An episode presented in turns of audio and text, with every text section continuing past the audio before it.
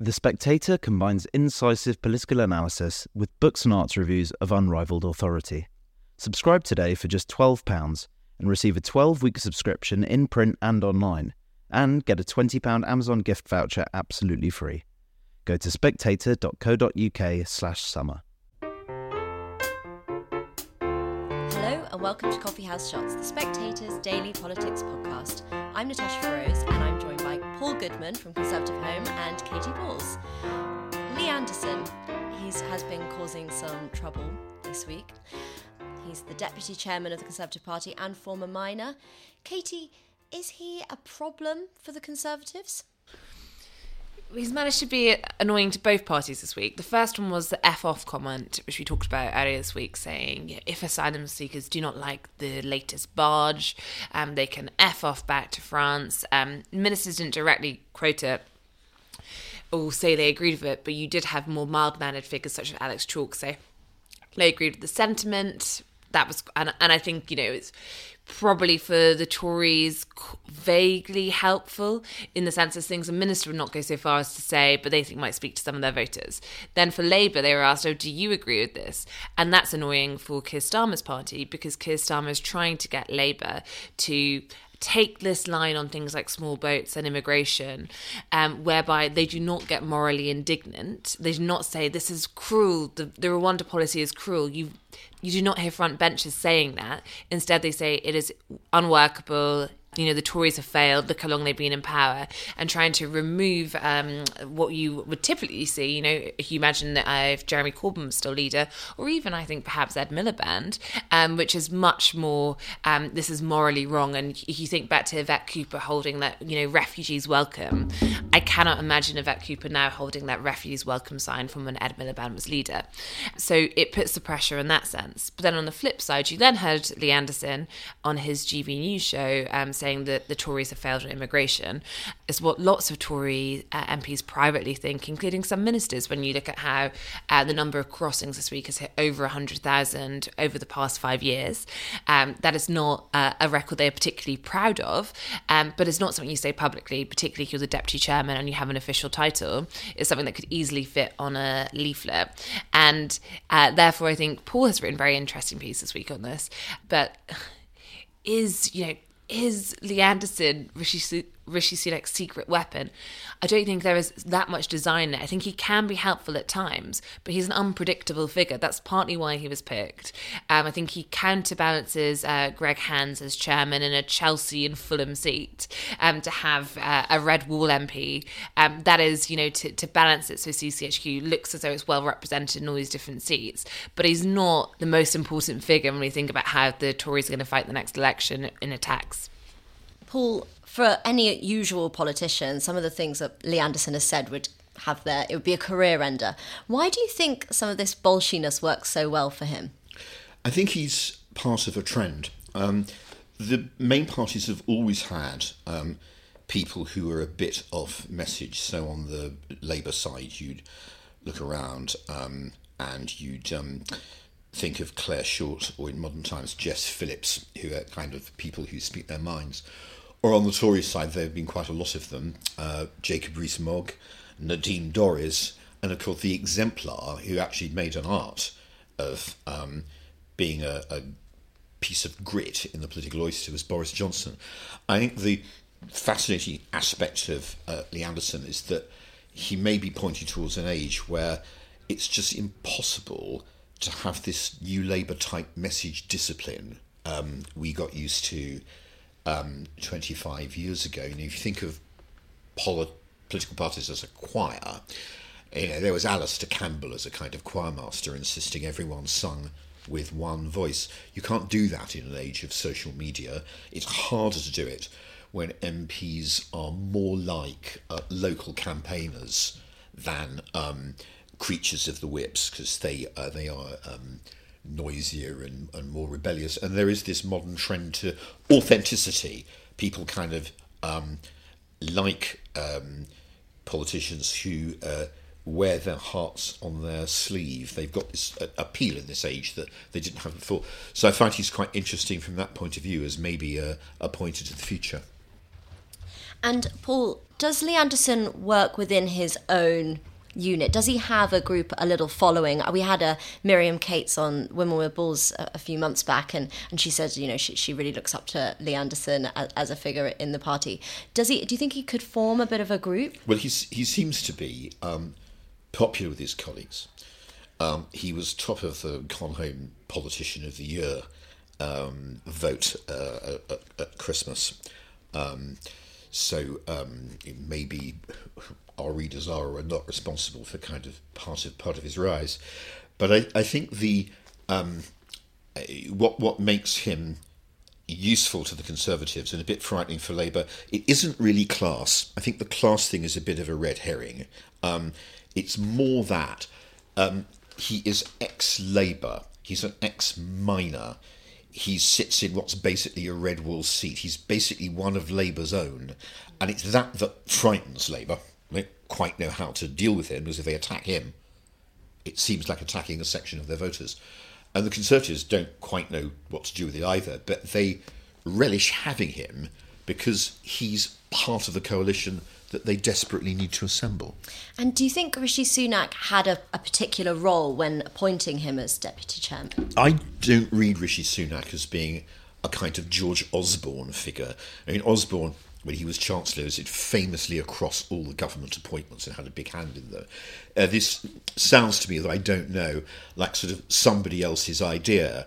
And I think it does um, lead me to something that political journalists should bear in mind that we're, we're very prone to say Downing Street thinks this or Downing Street believes that. Well, who in Downing Street?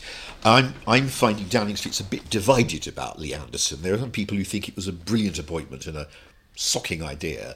And there are other people who look at him um, using foul language and attacking the government's record and think, what have we done?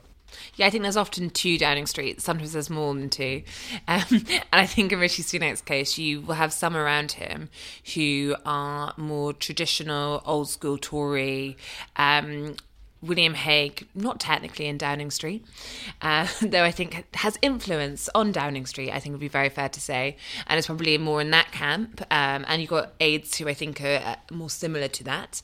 And then you have those which um, I think some actually going back to the Treasury team that moved over, um, a bit more closely with that 2019 coalition of voters. They knew, uh, you know, the Vote Leave uh, team, and they're a little bit more likely to um, if you think about the messaging around the 2019 election, be a bit more robust or uh, a bit more keen for the fight, um, a bit more ready to be a bit more radical and shake things up. And I don't think there is, I actually think it's one of the famous last words. Um, I think it is more cohesive and functional than recent number 10s have been, though that perhaps isn't saying that much given what happened to the past two prime ministers. Um, but it's quite normal to have those different dynamics, and therefore it tends to be that end which is a bit more that shake things up. He will be the type who will say Lee Anderson inspired appointment, and then those who are a bit more, uh, you know, think, thinking back to a bit more traditional in their messaging will think, oh, that one did he really just say that? Uh, and so forth. I mean it, to to look back it was james heale currently away back on monday. Listeners will be delighted to know who interviewed lee anderson just before actually he became deputy party chairman. So the interview took place the week before it happened but it came out after he had become it um, which gave him some gr- a grey area i think. But he did say in that interview that he supported capital punishment. Then you had to have you know rishi sunak and all these clips say that's Lee's opinion, but I don't think that was even seen as particularly damaging, to be honest. Um, I think when when um, it was flagged to a few people in government that uh, he had said this in an interview, there was a bit of a oh, can, we just see the wording on that to see where, where, where you were. Um, but when you think about those two dynamics, I think we can overread, and I say this having mentioned Lee Anderson on the podcast earlier, so we can now the bulk of this podcast on Lee Anderson, we can overread the importance of Lee Anderson. Um, when it comes to attack mode, which the Tories plan to move into, it is just one part of it. And as Paul touches on, I don't think that, you know, it's seen as Lee Anderson is going to be, you know, the front and center of the things they're planning. I don't think he's consulted on quite a lot of the things they are planning um, in the role he is in. Um, but he can be a useful figure in some things he says. Instead, I think you are seeing, you know, in the, in the first part of this year, Rishi Sunak entering number 10, an attempt to slow down the news, um, all those things, you know, it at times led to a news vacuum. Um, but you'd hear, you guys are hooked on the adrenaline of the past year, you need to slow down. And I think as we go into the autumn, it's, uh, you know, pacing things up quite a lot and also becoming much more um, aggressive towards Labour. And when you speak to senior figures in government, I remember one conversation whereby um, they were, you know, saying, you know, what's the biggest mistake that Keir Starmer has made this year and suggested you go back to spring where Labour did those attack ads um, in the recess period. Um, and uh, they caused a big row at the time. People said they were gutter politics was not what Labour should be doing. Well, now I think the Tories think, well, great, that's a green light. We'll see you in the gutter, mates. And we're going to see, now we'll see how far they go because Rishi is such a smooth talking politicians sometimes that I think they can say, yeah, he's going to fight. And you might not feel as, as really as, um, aggressive as perhaps the briefings. But certainly the plan, I think, is to be a lot more personal on attacks, particularly go for Keir Starmer's record in DPP, um, because they see crime as a as a dividing line issue, and probably do some some attacks which are going to, as people say, it's foul play. Um, but interestingly, this will be coming, you know, from ministers, but also quite a few from the Prime Minister himself. Number 10 will be critical. And they'll say, oh, well, Keir Starmer doesn't even do his own dirty work. So I think they, they're claiming at least Rishi Sunak will do his own dirty work. Paul, what do you think else is in, in the in the weapons of, for the attack? I'm thinking, um, as we're recording this podcast, of a newspaper headline from the 2005 election, and I cannot remember what it was about. The headline was Liar, Liar, Elections on Fire. So we've had all this before. But I think it will be um, a nastier election than ever because um, I suspect the Conservatives will return to uh, Starmer's um, record as DPP.